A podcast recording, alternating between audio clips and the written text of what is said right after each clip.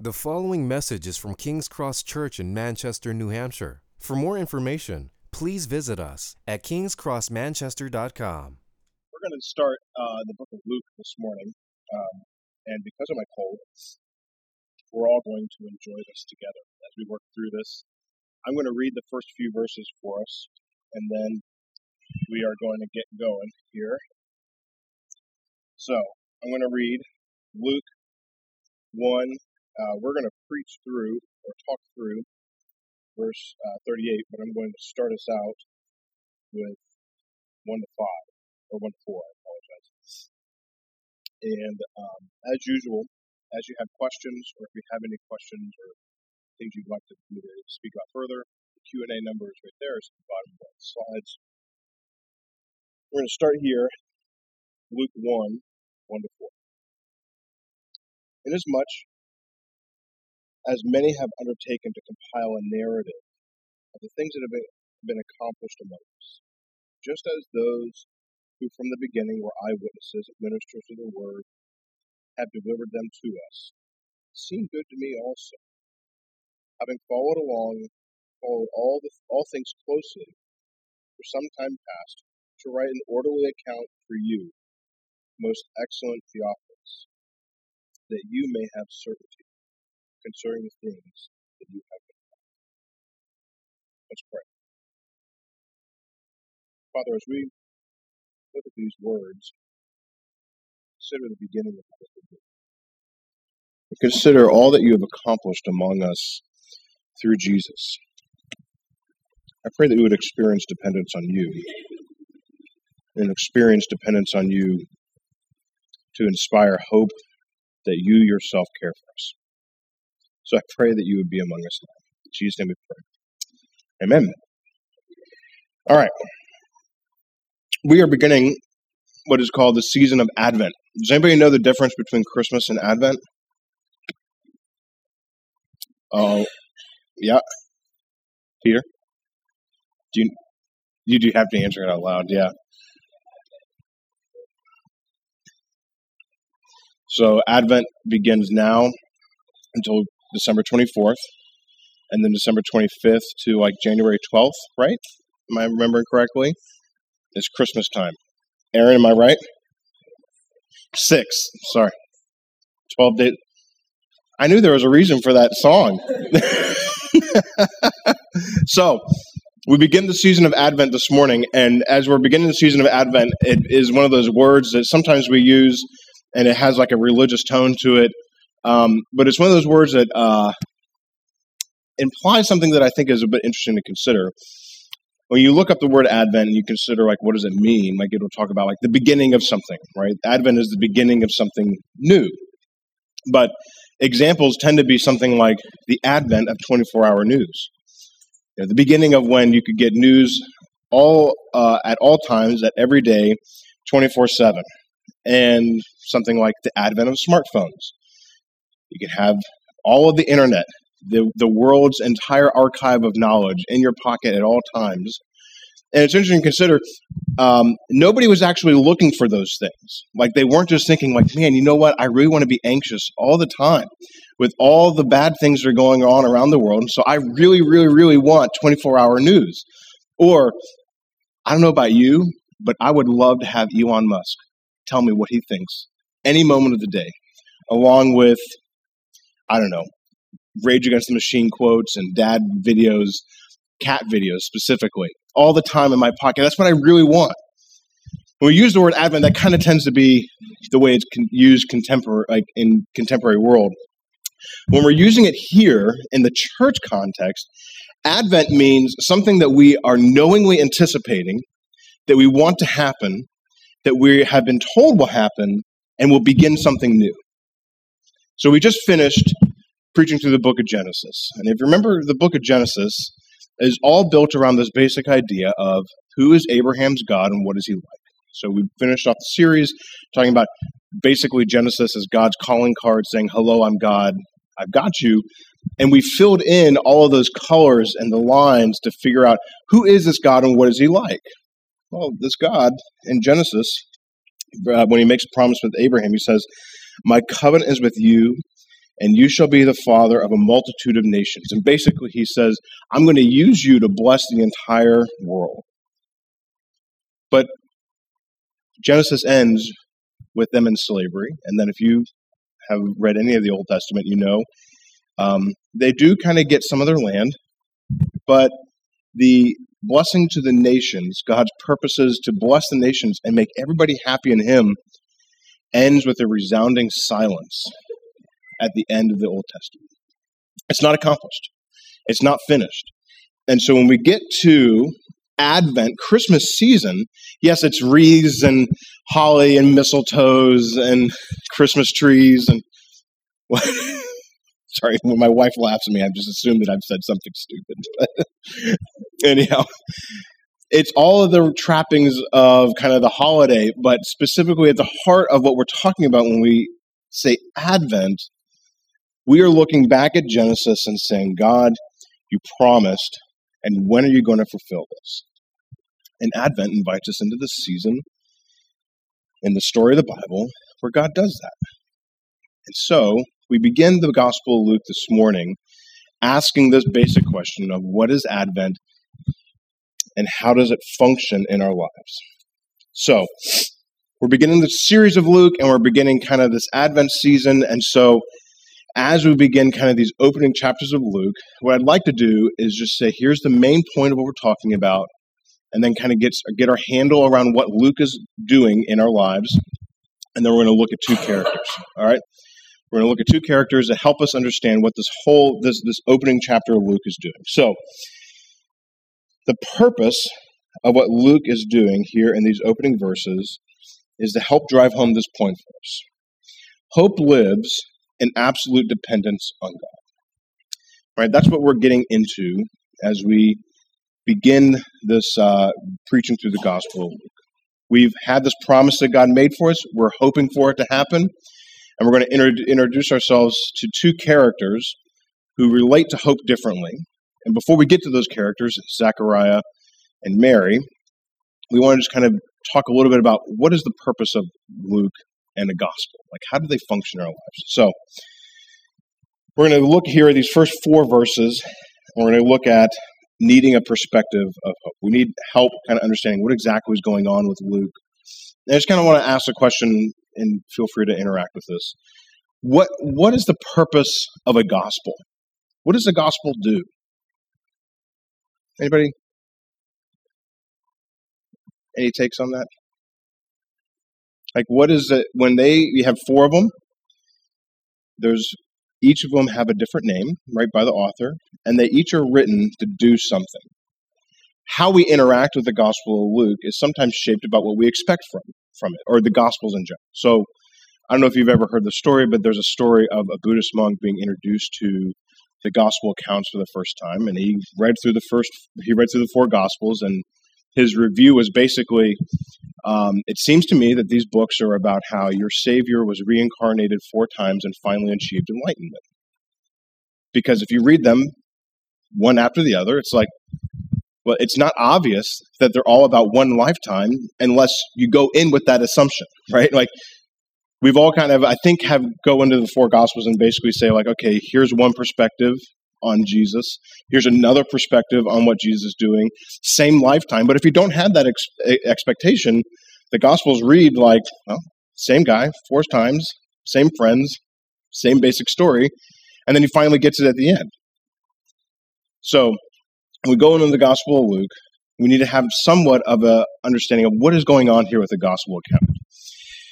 So, with that in mind, I want to introduce this category of a theological narrative. Right? The Gospels are in themselves a theological narrative. They're telling a story about God, and they're highlighting aspects of God through a narrative of other people, with the primary character being Jesus. So isn't that pretty? I mean, that seems pretty clear. But we want to we want to say this in a way that what is Luke specifically doing? Does anybody know how much of the God, of the New Testament did Luke write? Luke wrote about forty percent of the New Testament. So when we talk about the Gospel of Luke, we're talking about an author who wrote basically the majority of the New Testament. So when Luke talks about Jesus, Here's a perspective on what he is focusing on. I want to put this. Uh, can we put this quote up? This by just to, so that we have scholars who are saying things and not just Jacob's random ramblings from urban Manchester. This is Joel Green, and this is his kind of take on the Gospel of Luke. Luke is primarily focused on God and the fulfillment of God's ancient purpose. Remember how we talked about that from Genesis? So it can only, in a secondary sense, be classified as account of the life of Jesus. Now that's interesting, isn't it? Because here Luke, as we get into this, we think this is all about Jesus. But let's go back and read through these first four verses of Luke, and you're going to see, yes, it's about Jesus, but it's about a bigger picture that Jesus is in. Inasmuch as I have, as many have undertaken to compile a narrative of the things that have been accomplished among us. Accomplished by who? Right? We start asking questions. Who has accomplished these things among us? He doesn't say, actually. Who has accomplished these things among us, just as those who from the beginning were eyewitnesses and ministers of the word have delivered them to us. So there's people who are eyewitnesses to these events. And that's why, for example, as we go through the Gospel of Luke, you're going to see a lot of like basically addresses of where things happen names, addresses, dates, specific things to kind of say, like, look, these are eyewitnesses' accounts. But it's not just to kind of give like a factual report, like a history book. There's a purpose of what Luke is reporting to us. It seemed good to me also, having followed along things closely from some time past, to write an orderly account for you, most excellent Theophilus, just so you understand. The reason he mentions Theophilus is because in the ancient world, um, it was expensive to write things, and so you had a patron who paid for things to get made. And so they were usually included in the artwork or named at the beginning. So Theophilus, um, because he was basically rich, got his name put down in the Bible to write down the Gospel of Luke. I mean, a pretty sweet gig, you know, like you pay for somebody to write something. That you may have certainty concerning the things that you have been taught. So we're introduced to here not just Jesus at face value, but Jesus is doing something in a bigger picture of God fulfilling his promises to us that then makes it not so much about God himself, about Jesus himself, but how God himself is telling us something through Jesus. I'm trying to think about how to kind of frame this for us because when we talk about, for example, movies, we'll say, you know, this is directed by Tim Burton, like Wednesday, the, movie Wednesday on Netflix. I haven't watched it yet, about Wednesday from the Addams Family, but it's directed by Tim Burton, right? Do you get a sense of who the director is through every movie that you watch and the main characters in them?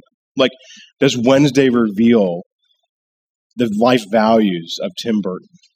Like, I guess but not like overtly, right? And when you watch a movie, are you supposed to like intentionally put yourself into that story and relate to characters like, you know, are you like, do you relate to Hermione Granger when you watch Lord of the Rings? No, sorry, Harry Potter, right? when you watch those movies or you watch any movie, are you supposed to like put yourself in those stories? Right? This is a very interesting story because it is about God He's telling you a story of characters, and you're supposed to read that story to understand something about the director himself, and yet find yourself relating to characters in particular ways through the story. Like, that's a very unique sort of experience of a narrative. Okay. So, as we have been looking at this, here's what we're driving towards in this first chapter. I apologize if my I'm like Where'd it go? Oh, like my oh, there it is. Sorry. I apologize about my cold. Hold on.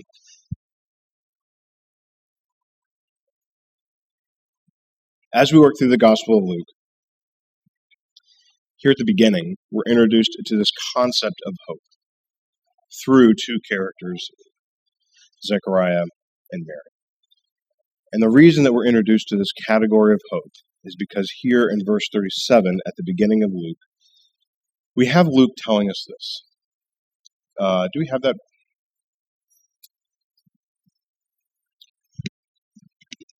There we go. Basically, what this is driving towards is that nothing will be impossible for God, as the story is introducing us to this category.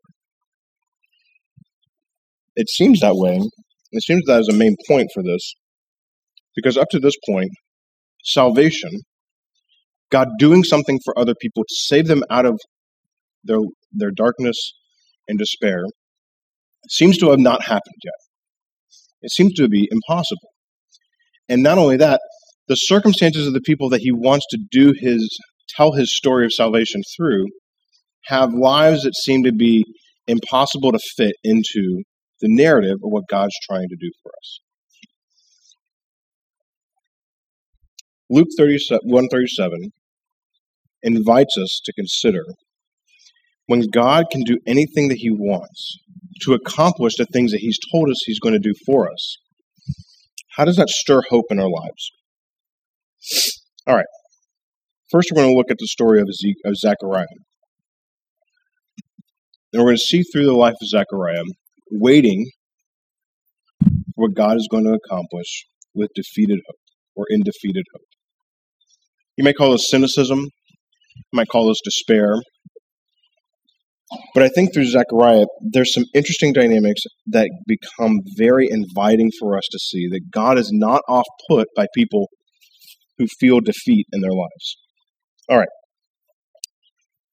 I'm going to read verse 5 to 25.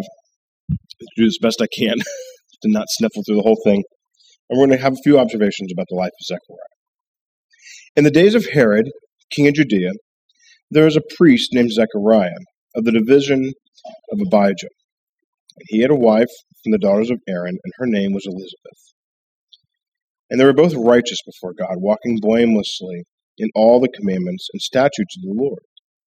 But they had no child, because Elizabeth was barren, and both were advanced in years. Now, while he was serving as priest before God, when his division was on duty, according to the custom of the priesthood, he was chosen by lot to enter the temple of the Lord and burn incense. And the whole multitude of the people were praying outside at the hour of incense. And there appeared to him an angel of the Lord standing at the right side of the altar of incense.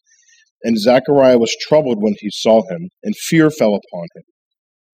But the angel said to him, Do not be afraid, Zechariah, for your prayer has been heard, and your wife Elizabeth will bear you a son, and you shall call his name John. And you will have joy and gladness, and many will rejoice at his birth, and he will be great before the Lord and he must not drink wine or strong drink, and he will be filled with the Holy Spirit, even from his mother's womb. And he will turn many from the children of Israel to the Lord their God. And he will go before him in the spirit and power of Elijah, to turn the hearts of the fathers to the children, and the disobedient to the wisdom of the just, to make ready the, the for the Lord a people prepared. And Zechariah said to the angel, How shall I know this? For I am an old man, and my wife is advanced in years. And the angel answered him, I am Gabriel. I stand in the presence of God, and I was sent to speak to you and to bring you this good news. And behold, you will be silent and unable to speak until that till the day that these things take place, because you did not believe my words, which were fulfilled, which will be fulfilled in their time.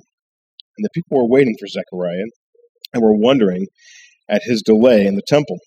When he came out, he was unable to speak to them, and they realized that he had seen a vision in the temple. And he kept making signs to them and remained, and remained mute. When his time of service had ended, he went home. After these days, his wife Elizabeth conceived, and for five months she kept herself hidden, saying, Thus the Lord has done for me in the days when he looked upon me, to take away my reproach among people. All right, so here you have a story of people Zechariah and Elizabeth. They're advanced in years, which means they're way into retirement years. Zechariah is a priest, he's a professional pastor.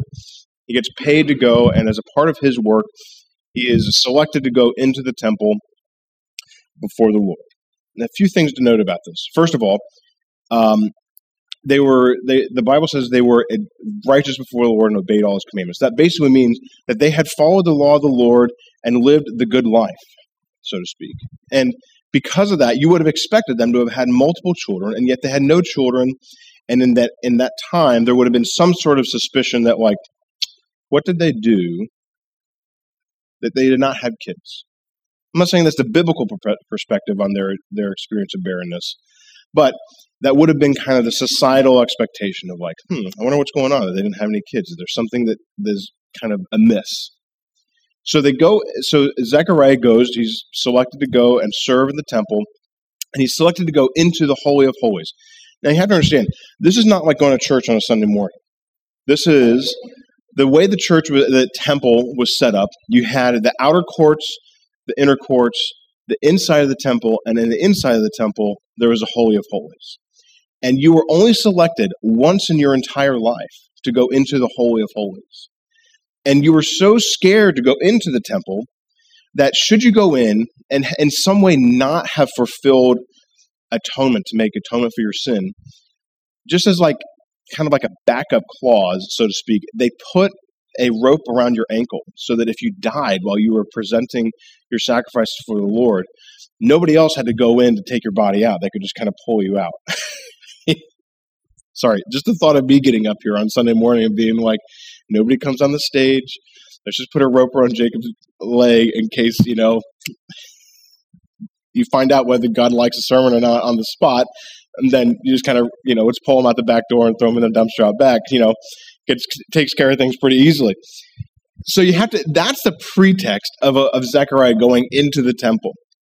He goes into the temple, and the way it would have been set up, he would have had the Ark of the Covenant, and he would have put the incense, which represented the prayers of the nations, prayers of the nation. So he would have been praying on behalf of the nation, Lord, forgive our sins, bless your people, remember us in your presence. That type of thing. Not his personal prayers. And so then Gabriel, an angel, shows up on the spot. You've been heard. The Lord is blessing you and will answer your prayers. Basically, God says, I'm going to answer your prayers for the salvation of Israel, and I'm going to do it through a miraculous son that your wife's going to have. Now, here's Zechariah. He knows how things work, and he's like, Bro, we are way into retirement age. This is not likely to happen. Like, what is going on? So you have here what I've pulled out of the passage. Zechariah, he's here. He's, I just think it's fascinating. You have an angel. Uh, has anybody here had an angel show up, talk to you? I mean, honestly, if you did, I'd love to know. That'd be a pretty sweet thing to hear about. But here, Zechariah is standing before in the most terrifying moment of his life. This is like this is his TED Talk moment, right? This is the time, moment where he has center stage in front of the nation. Everybody knows his name. He's doing the one job that he is most prepared for. One time shot. He goes and stands before the Lord. Just to do this is already fear inducing. And then you have an angel show up. Do not be afraid, Zechariah, for your prayer has been heard, and your wife Elizabeth will bear you a son, and you shall call his name John. You shall have joy and gladness, and many will rejoice at his birth, for he will be great before the Lord. Here's an angel who is telling Zechariah, Your heart's desire will be fulfilled in the presence of the Lord. And Zechariah's response is his first words How shall I know this? Basically, this is, sounds impossible. What do you think? Kind of all these factors going on. I mean, when you hear Zechariah read this, what do you think's going on inside his head? How is he asking this question of Gabriel?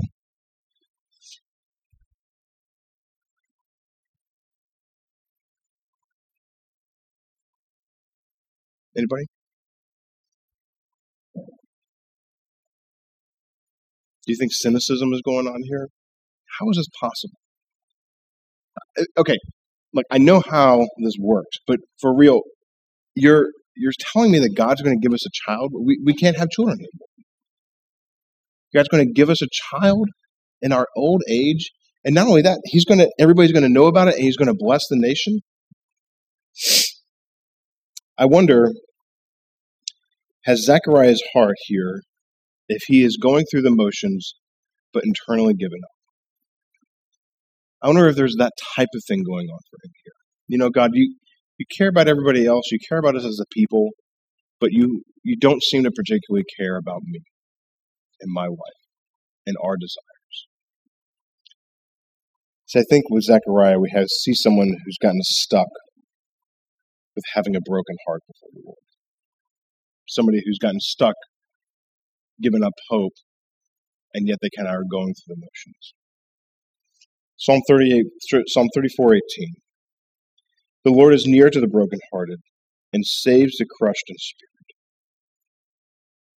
You see, God, God does hear Zechariah.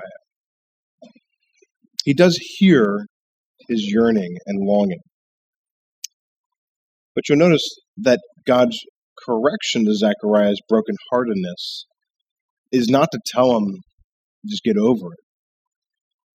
This, this, this infliction of silence upon Zechariah is a certain sense.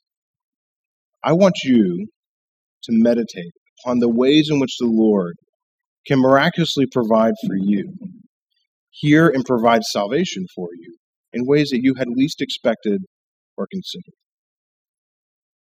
See, this, the, the punishment of silence is less of kind of what I think it has less punitive force to it and more of an invitation.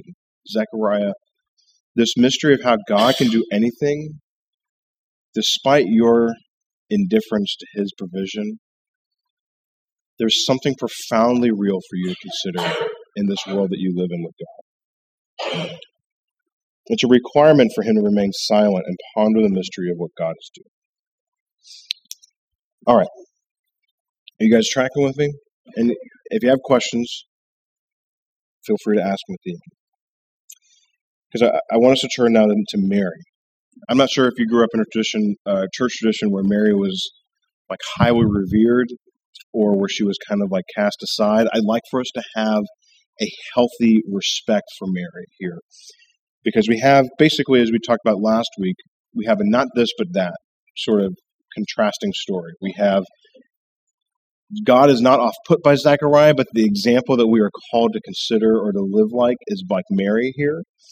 So, waiting with mysterious hope is what we're going to be looking at here. And I just want to, as we set out and to read, I want to read through these verses here.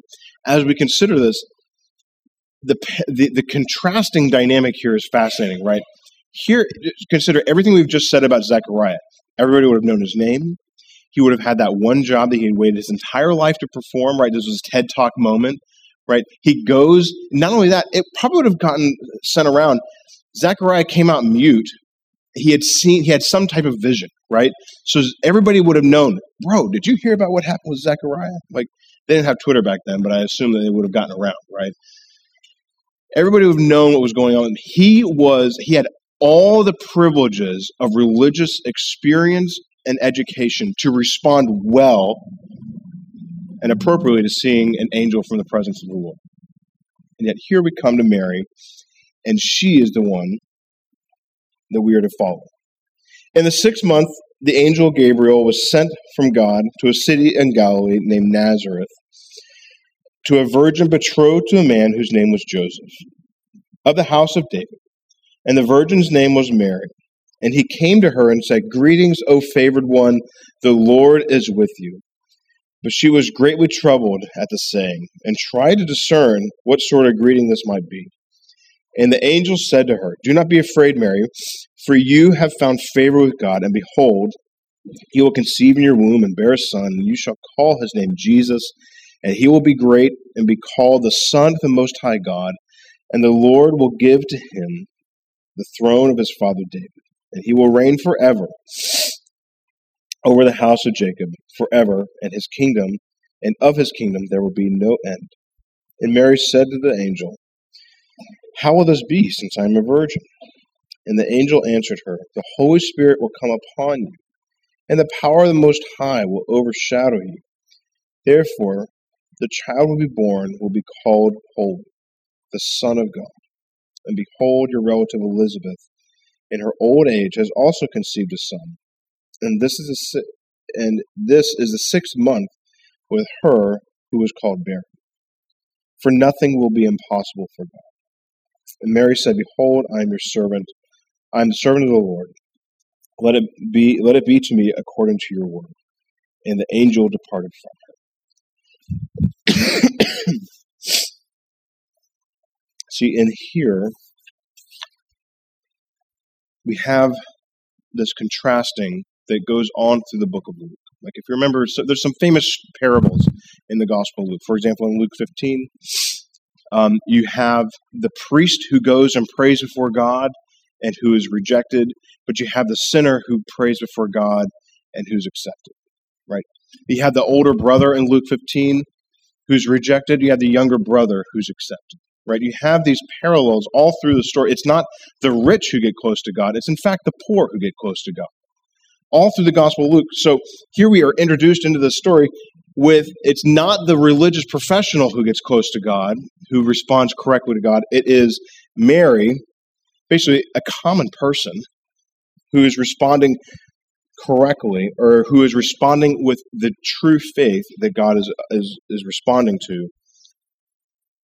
You'll notice the differences have to be at a heart level between Mary and Zechariah, right? You'll notice, and Mary said to the angel, How will this be since I'm a virgin? right? Basically, Mary's basically saying, like, look, I'm not married, there's no sex, so how am I going to have a child when none of that's going on?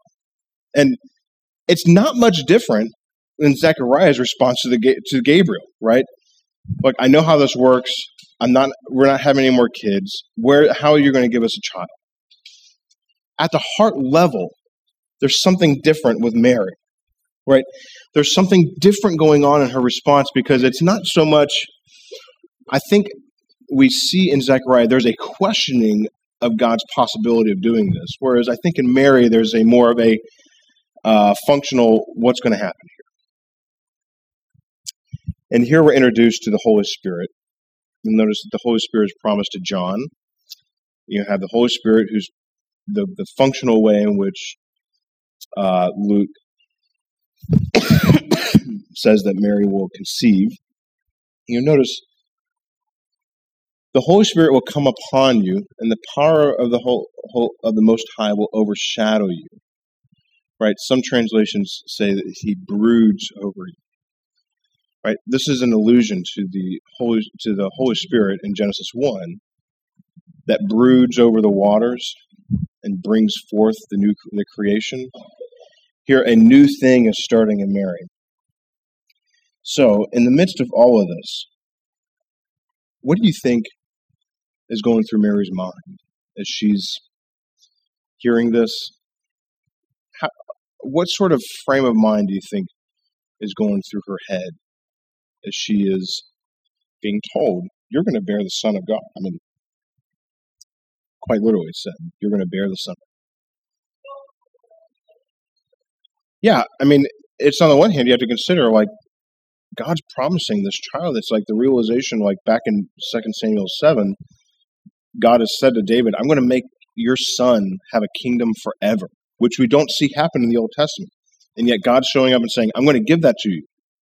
I'm going to give that to your son that I'm going to that you're going to have.